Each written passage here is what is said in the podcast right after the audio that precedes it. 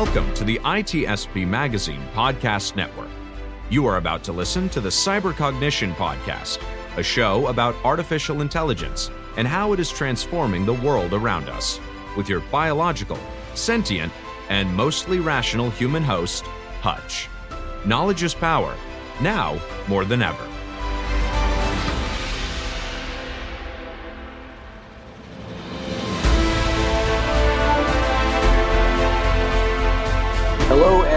Welcome everybody to another episode of the Cybercognition Podcast. Uh, this will be our final episode for the year, and this one's going to be a little bit different than some of the other episodes that we've doing. Uh, really focusing today on just a, a, handful announcement or of announcements that are uh, bringing us into the new year. Uh, so, got some really exciting news, uh, several different areas. Uh, first and foremost, the Cybercognition podcast is getting an upgrade. So uh, we, uh, of course, uh, eh, this first year has really been kind of playing around with different formats, kind of figuring out what works for this podcast, what the audience enjoys, um, and, and, various different ways that we want to deliver. And so we've, we've you've likely noticed that we've had uh, different approaches over various different episodes. But uh, recently have certainly shifted more in the direction of a conversational approach rather than some of the monologues that we did in earlier episodes. And one episode in particular, I uh, enjoyed extremely well. Uh, I feel like this person aligns very well with both myself as well as the, the podcast itself in terms of looking at future technology trends, the risks associated with those, and uh, kind of a, a mixture of uh, excitement and reservation around that emerging technology. So uh, with that, had some some conversations with. Uh, so actually, our last episode was with uh, Noe, and uh, have had some conversations since with him, and he will be coming on as a permanent co-host of the Cybercognition podcast. So extremely excited to have him on board. Um, I I would encourage you if you, you didn't hear it, um, check out the the previous episode. We did have a really interesting conversation on the future of transhumanism and uh, some of the other emerging technology trends. Uh, but that being said, um, Len, tell us uh, and the audience a little bit about yourself. Well, first of all, Hutch, thank you very much. Uh, I had an absolute blast, you know, when I was on here with you, you know, a couple of weeks ago, and when you reached out, the fit, uh, especially with the, the the direction that the podcast that you're taking, AI, futurist, I mean, that's really right up my alley. And, and as you said, if I, I, highly recommend anybody that, you know, missed the episode that I had recorded, go ahead if you want to get a little bit more background. But I am one of the world's most well recognized transhumans. I have multiple subdermal technology implants in my body that, and the the direction that I plan on going, I, I, I, plan on being completely robotic by the time you know you know my life ends. I I want to be like Futurama. I just want to be the head in in the glass that you know just talks to people. Love it. Um, well, yeah. So so obviously, I mean, there's there's few people that are have share that that same level of enthusiasm and embrace technology to the extent that you do. So I, I, I can't think of a better person to talk about kind of forward looking what's over the horizon. Um, I, I, I, think uh, you you may be a, a, little bit more of an early adopter than some of us who are, are probably a little bit more scared or squeamish to uh, to be at that bleeding edge to the extent that you are. But um, you know, and that's the thing.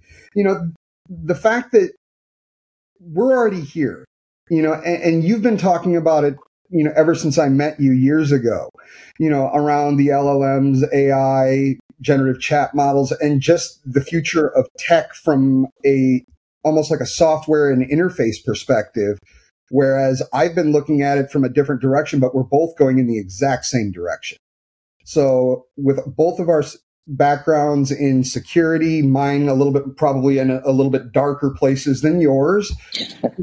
But I think between the two of us, I think we have, you know, a really good framework to help try and bring a lot of this futuristic type of tech and, and, you know, concepts into today's conversation so that we can actually be in a position where we can be safe moving into this future. And at least, if not safe, not get hit with a sucker punch, not knowing it's coming. Yeah, absolutely agree. I think that one of the big challenges coming forward is just how fast things are moving now. And uh, I, I think having, if nothing else, just kind of rational discussion that is informed by a good context of understanding what those technology trends are is going to be extremely useful. So, um, mm-hmm. definitely excited. Looking forward to the the conversations going into the new year, uh, and can't wait to kick this thing off. Oh yeah, and if I could take this uh, opportunity, you know, I can't think of a better place to to drop a little bit more of a tidbit teaser about some of the stuff that's coming up with me than you know my first episode here with you. Uh, I had put out on LinkedIn a little while ago a little teaser that I had entered into a project with Wiley Press. So just like you, uh, you know, I, when I grow up, I want to be like you, Hutch. I want to be, you know, a successful author and you know, award-winning author and author, and we'll talk about that before we get done here. But uh, yeah, I am basically going to be putting out a book around the transhumanism hacker concept. Uh, we're still kicking around different title ideas, but we're shooting for a release date probably sometime around August of 2024. And uh, it's my hopes that you know through this op- you know opportunity with Wiley, I kind of like what you just said, man. You know the future's coming, whether you, you're ready for it or not. So I've been saying for years, how do you stop attacks if you don't even know they exist? So I'm going to put it all in paper and people will get to see what it's like to actually be a transhuman from my perspective. Awesome. Yeah. Yeah. Can't wait for that. Um, that is going to be a, a, fantastic read.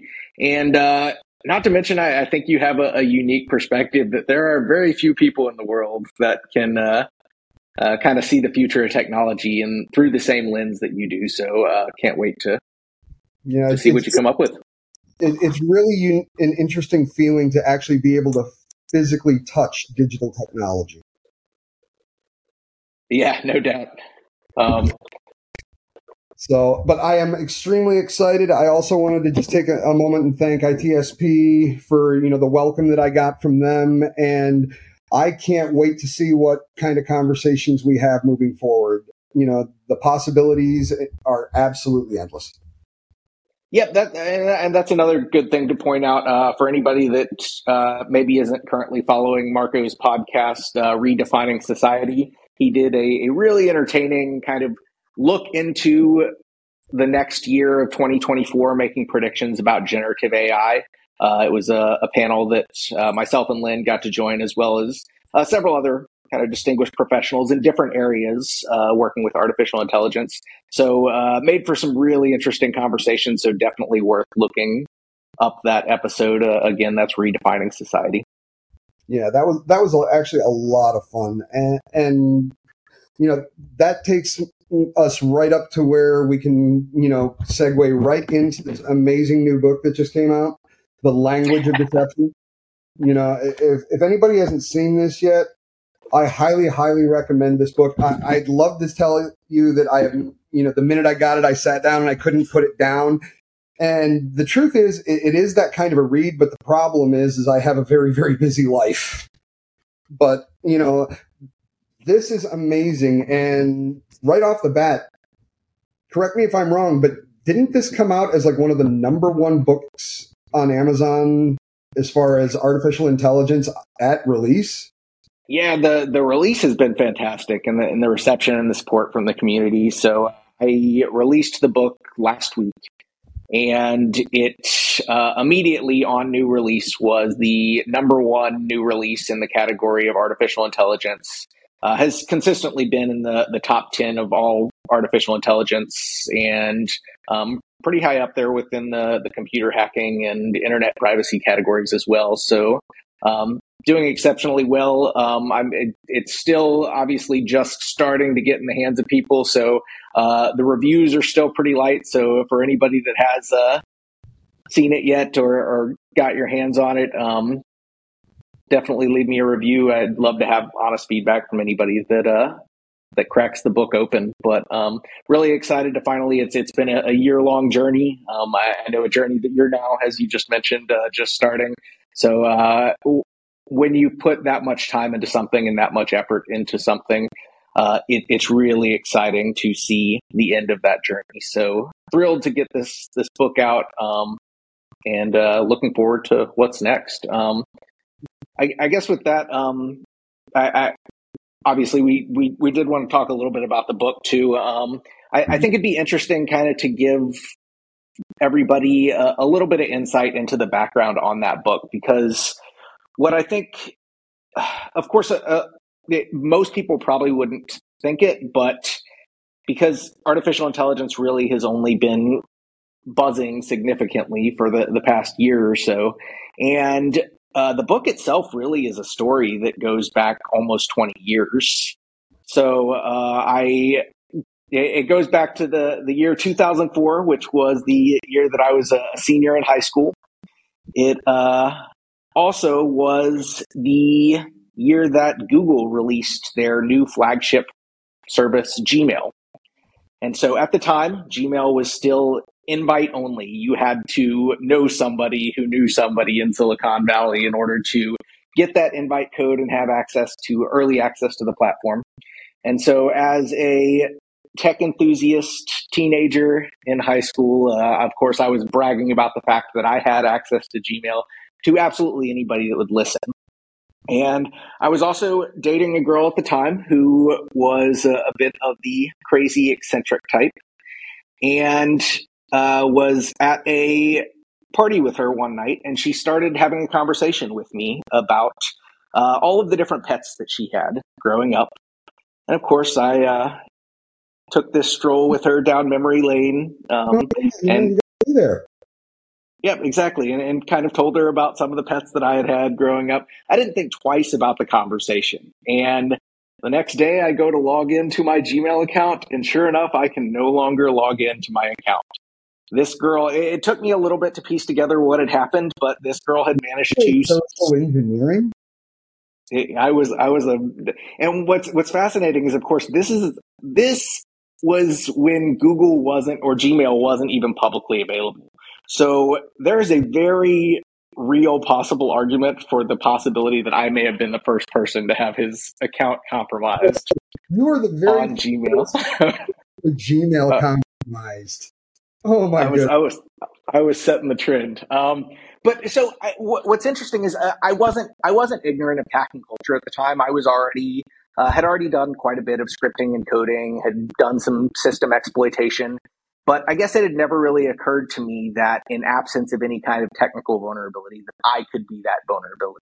And so I think it was that point where I got really interested in the topic of social engineering and manipulating people uh, as a potential means to an end. Uh, but what I did realize almost immediately is that unlike other types of hacking there is a, a, specific challenge related to social engineering. While it is by far the most effective way to achieve a particular goal, it also is unlike other forms of hacking. It's it's not scalable or not easily scalable. So other things can be scripted out, they can be automated, they can be done thousands of times a second. With social engineering, you have to invest the time, you have to establish rapport with your potential victim, you have to build that level of trust and then use that trust in order to exploit them. And that is a very difficult thing to scale. So it was it was about a decade later that I got this idea of what if it would be possible to scale that type of attack to automate that kind of attack.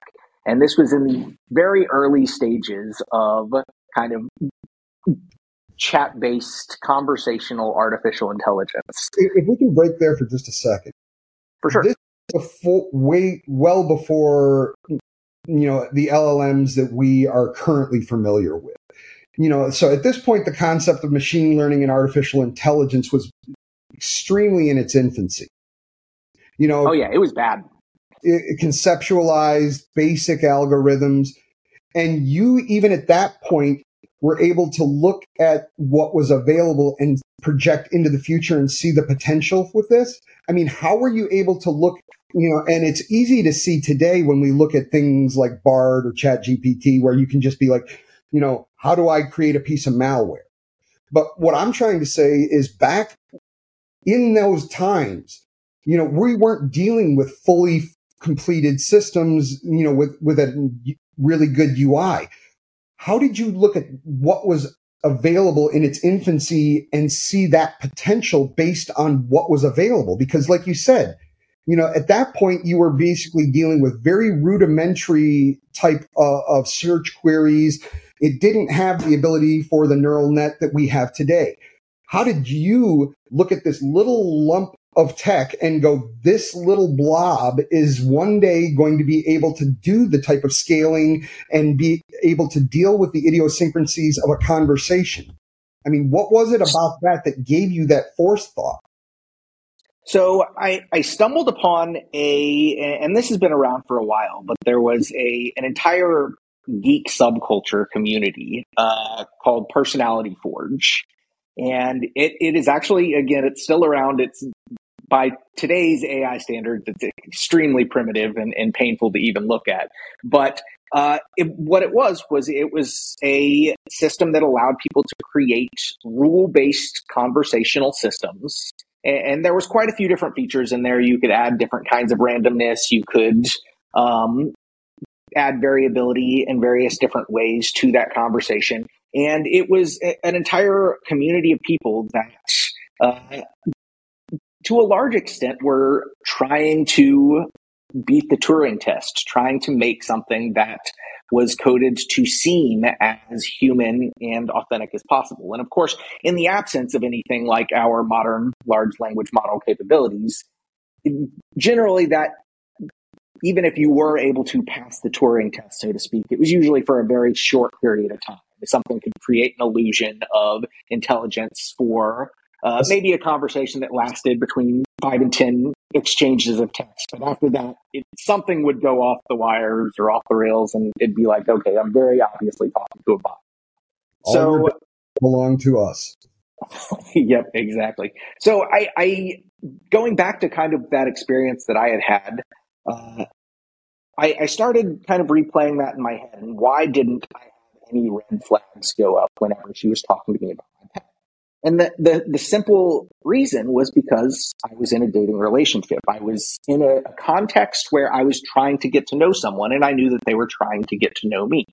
So it made me think maybe that is the best possible context for trying to compromise people's security questions, which of course 10 years ago, there still wasn't a whole lot of MFA or multi-factor authentication around.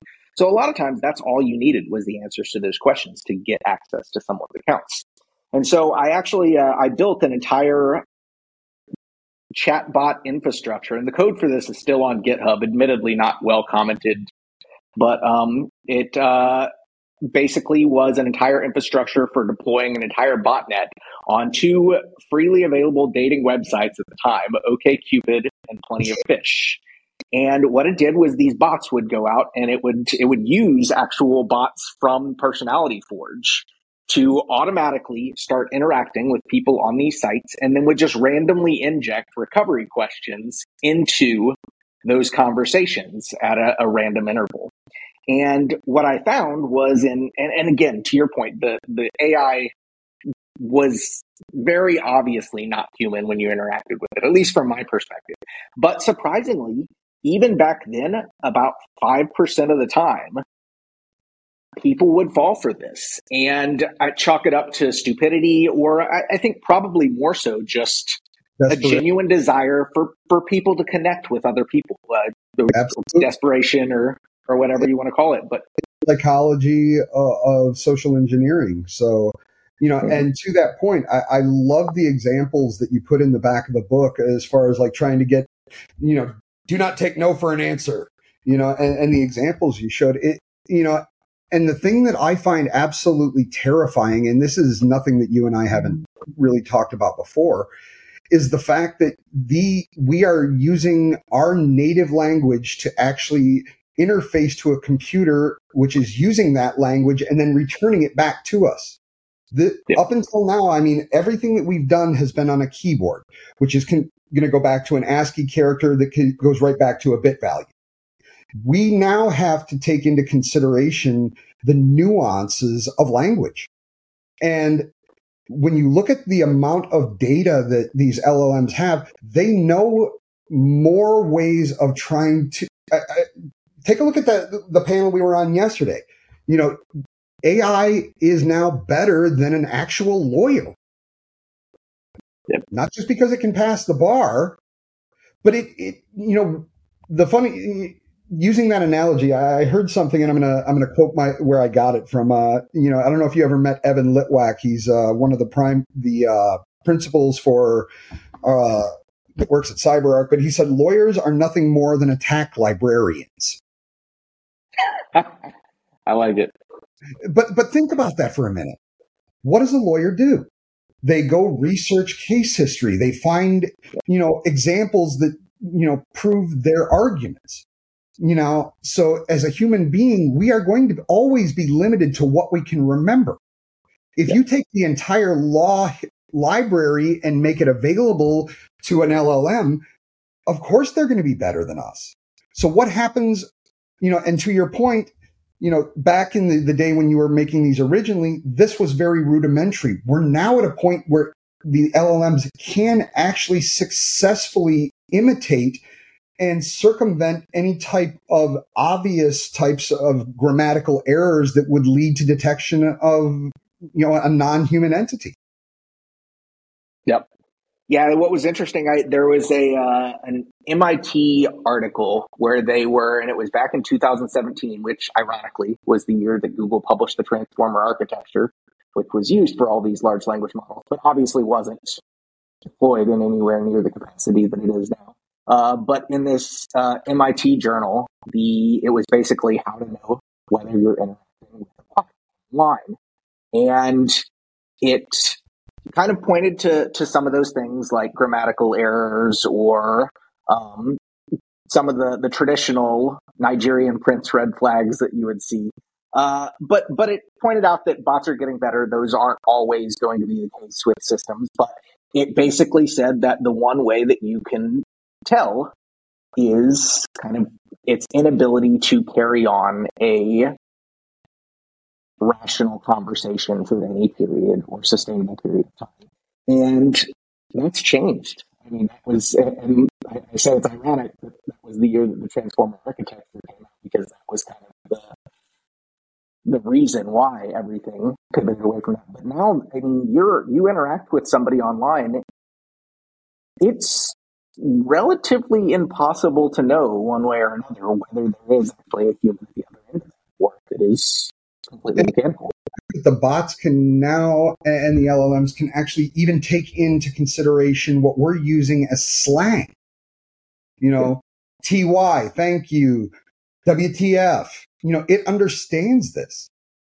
You know, so I think one thing, you know, especially around your book that I think would, you know, and I'm hoping that I, as I finish the read, it, you're going to get more into this. And it, if you would like to comment on it, I think that would be great you know, we've talked ad nauseum, you and I, in terms of deep fakes, AI, how all of this is playing in. What do we do? I mean, we, we have a problem. You know, you can't tell the difference between a bot. I can't tell the difference between a bot. I nine times out of 10, you can't tell the difference between a deep fake.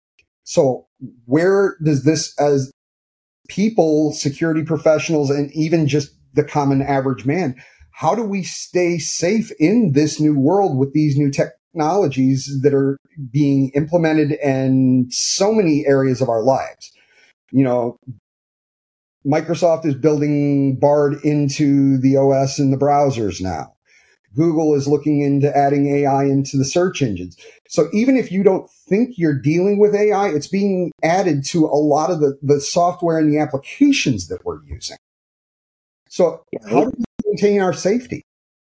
Yeah, it's it's definitely the the amount of challenges that are coming at us at a fast rate of speed is going to be, uh, I think, nearly insurmountable. I think obviously one of the ways that we combat this on, well, I guess you you really need to take it from a couple different perspectives because I, I think there's certain things that individuals can do to try to make themselves more resilient There's also the question of organizations. How do you protect your organization's infrastructure and uh, your personnel? And then I think even more challenging than both of those is at a macro societal level. There are huge risks that if we as a society don't get on the same page about, it's going to be really hard to tackle these. And so I, I think the individual one is probably the easiest, but it also requires personal accountability. And that is that I, I think individually we need to stay informed and aware of what capabilities are out there and, and just have a, a, general mindfulness of the fact that there are people that are going to use these capabilities, not always with the best intentions in mind, and remaining vigilant in that regard. Uh, unfortunately, I, I, to that point, you know, the legislation just passed in the in Europe yesterday or the day before yesterday around AI. Yep. Do you see this actually doing anything? I mean, when you look at it, may help for those large LLMs, but the fact that now we see a lot of small companies spinning up their own, you know, language models and using their own data sets. How is this legislation actually going to help rein in when anybody can write their own algorithm? And do you yeah, see type of legislation coming here to the US and having any type of actual teeth here? So I haven't had a chance to fully dig into the, the new European legislation. My understanding from what I've heard uh, is that it takes into account various different characteristics of models to classify them into different risk categories. And based on the category something falls into, determines what level of oversight uh, is placed on the operations of that model. And I, I honestly, I, I, I like the precedent. I like the fact that there is at least initiative that's being taken, that these conversations are being had. Uh, my understanding is that it, it's very subject to interpretation and pretty vague, which unfortunately, anytime in, in legislation and regulation makes it extremely hard to enforce anything. And I think, unfortunately, there is uh, an inherent problem with meaningful regulation around this, and that is the, the typical prisoner's dilemma, especially when you consider that in many ways, artificial intelligence is becoming the new arms race. It is generally well understood by leaders of the world that AI is going to be the deciding factor in global supremacy going forward. And because of that, there is the consistent pushback, whether valid or not, but it's going to be a point that's consistently made of if we regulate and the other guys don't, we're essentially shooting ourselves in the foot, so to speak. We're we're making it to where we can't possibly retain global supremacy. We can't and, even compete uh, on the same same field. Exactly. And so I, I think that unfortunately, there is a need to all get on the same page globally, but the hurdles that are required in order to get there, to get to meaningful regulation that isn't negatively impactful to our society, to Western free democratic culture as a whole, um, I think are extremely challenging problems. And, and I like that there are conversations going on. I'm hopeful that we as humanity can get to a point where we can solve some of the bigger risks that are larger than just a single nation state. Um, I, I, think there are serious questions around alignment. I think there are. Uh, I, one of the challenges with this thing is we we don't know how far this thing can potentially go. We're at the very beginning of what is potentially an exponential curve in machine intelligence. We already know that systems like GPT-4, to your point, smarter than a lawyer, can pass the bar exam, can is consistently scoring in the top 99 percentile of human beings in terms of Mensa level IQ tests. And that begs the question if we continue to invest in this technology, we continue to make these neural networks larger and larger, allow them to make more and more complex logical connections about the ideas that are described within the language that we're feeding them. how soon do we hit a point where we aren't just dealing with intelligence that's comparable to human level, but we hit this point of super intelligence, something that's far beyond what we can even comprehend whenever it is arriving at a conclusion, or especially in the case of when we're, we're making agent based systems, making actual decisions. And so I think there there is that very serious alignment problem. But if and unfortunately, I think cart before the horse, we really should, ideally, in a perfect world, we would want to solve that alignment problem before we continue to make these things bigger and bigger. But of course, free market capitalism is not going to mm-hmm. it's not going to happen. You know, so my fear, because because my understanding of the, the legislation is essentially the same as yours. And my concern is, is this is going to be almost viewed like GDPR was in the beginning, where it will not matter until somebody actually falls victim and there are consequences to pay. You know, yeah, and unfortunately, I think that's that's regulation. A lot of times, plane, enough planes have to fall out of the sky, and people have to get in car accidents before regulation is taken seriously, and that's unfortunate. But and unfortunately, in this case, it, it may be a situation where the the stakes are much higher in terms of the incidents. Dealing with a situation that we're used to you know the idea of a, a, leaked database or you know somebody misconfiguring a, a WAF that allows access to exposed data this we're used to. The concepts of where an LLM could go, you know, we don't even know. I mean, it's right. creating polymorphic malware. It's creating new attack code that as human offensive people, we've never come up with. So I think that in my opinion, I, I agree with everything that you've said, but unfortunately, I, I think we're going to have to wait and somebody is going to have to be the victim. Somebody is going to have to be, you know, pulled out on the carpet before the legislation actually has teeth and people will actually start to cons- take what's written beyond the fact that they're words and it's a regulation and we're just checking a box. Yep, and and you're probably right. And I think in that case, uh, where there is potential value in the book is not uh, it does acknowledge kind of those challenges with global regulation and with progress in that regard. But then there is the question of, well, in the absence of any well enforced global regulations, we can at least do what we can to make sure that I'm not the reason that that global regulation does move forward at some point, or my organization is not the reason. So, um, based on I, your I, based on your experience here with the technology in, in the states, do you see the potential for the legislation being different as it gets because I know that Congress here has been they've been talking about legislation around AI for since since the COVID lockdown. I remember, you know, there were things, you know, Congress is taking up is AI safe? And then if you think about it for about 9 months there was everything on the news was about generative chat models and bias and everything else and I don't want to necessarily get into that part.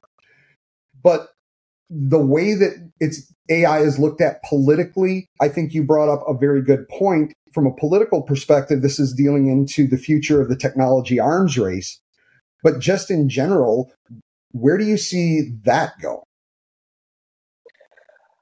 Unfortunately, I am, am a little bit pessimistic in my regard of seeing meaningful legislation here in the I, I think that the way that our two party system operates, and especially in the context of so many different factors right now that are increasingly polarizing society, I think we're we're increasingly seeing the way that the United States government functions becoming less and less functional. It's it's extremely difficult to get anything done because you you unlike you go back 20, 30 years and, and people would walk across the aisle, so to speak. They would, there would be bipartisan partnerships and discussions. And unfortunately, I, I think that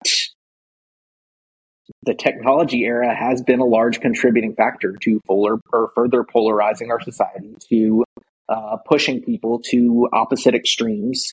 And in truth, I, I think that most people most people are well intended. I, I, think that uh, generally on the the right side of the spectrum, you have kind of uh, an emphasis on rational thinking and uh, pragmatism. On the left side, you have idealism and making sure that we're doing the right thing. And I think that there's value to both of those perspectives. And I think that they're very important to a functional society. And being able to find a middle ground between those is critical to progress. But I, I feel like increasingly we are hitting a, a deadlocked situation where, and, and I think largely what I would expect is probably more on the progressive side, there being interest to move forward with regulation on this, where I think that uh, the more conservative perspective is going to be, unfortunately, champion championing championing that prisoner's dilemma perspective of if we slow our industry down, China wins, and and I think there's valid discussions to be had on both of those perspectives as well. So, um, a crazy thought in here, and are you familiar with a, a, a person by the name of FM 2030? I'm not. FM 2030 was one of the thought.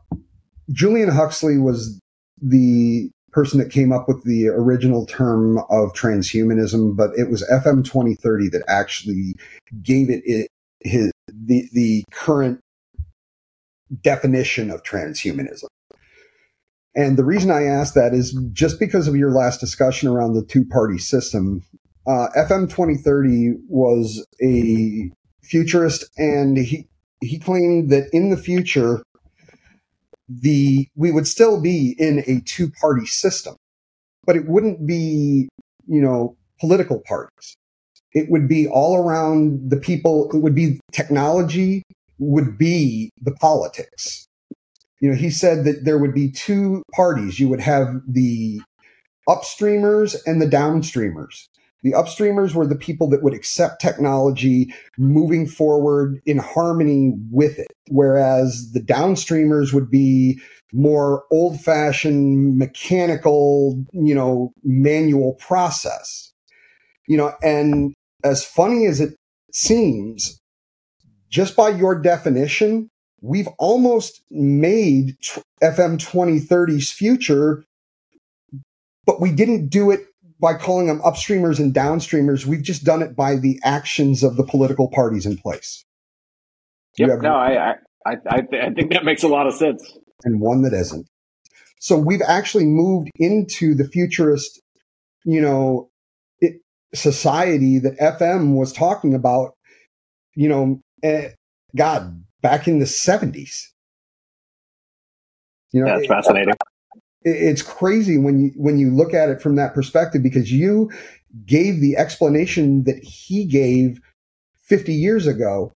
The only thing that's different are the labels. And the fact that he was looking ahead and saying this is what the future holds, and now we're looking at society as it is and and actually seeing it come to fruition.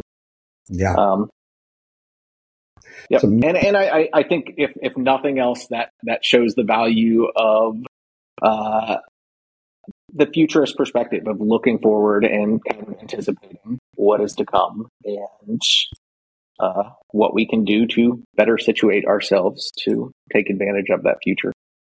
Because uh, the, I, I, think, unfortunately, a lot of times the future isn't stoppable; it's coming, and it's well, uh, it's really just a matter of anticipating and preparing the thing that I would say is the future is already here. You know, we keep talking about the future as if it's far away. You know, I'm a transhuman. You're a, a specialist in artificial intelligence and large language models. The future isn't tomorrow. The future is now. And we just need to realize that we're living in it. And how do we live in it properly? Yeah, absolutely. All right. Well, I, I think we could uh, talk about this all day. And now that you are permanent fixture of this podcast, uh, as exciting as it is, we, we will continue to have these conversations. So uh, I, uh, to all the, the listeners, everybody that's joining, um, thank you for the the support over the past year. Um, really looking forward to uh, doing a deep dive and really getting into this next year and talking about some some new and amazing stuff. So uh, with that, um, I guess uh, if just to to do one final plug, um, the the book is the the language of deception, weaponizing next generation AI. It is now available on Amazon. So uh, if you are interested in these topics, definitely go out and grab you a copy. Uh, with that, any final words, Len? Uh, absolutely. This has been an amazing way to close out 2023 and a, and a beautiful way to start 2024. Again, thank you to ITSP Magazine and their welcome. Thank you, Hutch, for giving me the opportunity and the invitation. I'm greatly, greatly honored to be a part of this, and I look forward to putting out some amazing content with you and having some um, just mind blowing conversations. Awesome. Yeah, same. All right. Well, with that, uh, Merry Christmas, Happy Holidays, Happy New Year. Uh, we will see you guys in 2024. Yep, all the things. All right. See you guys next year. Cheers. Peace. We hope you enjoyed this episode of the Cybercognition Podcast with Hutch, part of the ITSP Magazine Podcast Network. If you learned something new and this conversation made you think, then add this show to your favorite podcast player. Subscribe to the ITSP Magazine YouTube channel and share the ITSP Magazine Podcast Network with your friends, family, and colleagues. If you represent a company and wish to connect your brand to our conversations and our audience, visit itspmagazine.com to learn how to sponsor one or more of our podcast channels. We hope you will come back for more stories and follow us on our journey.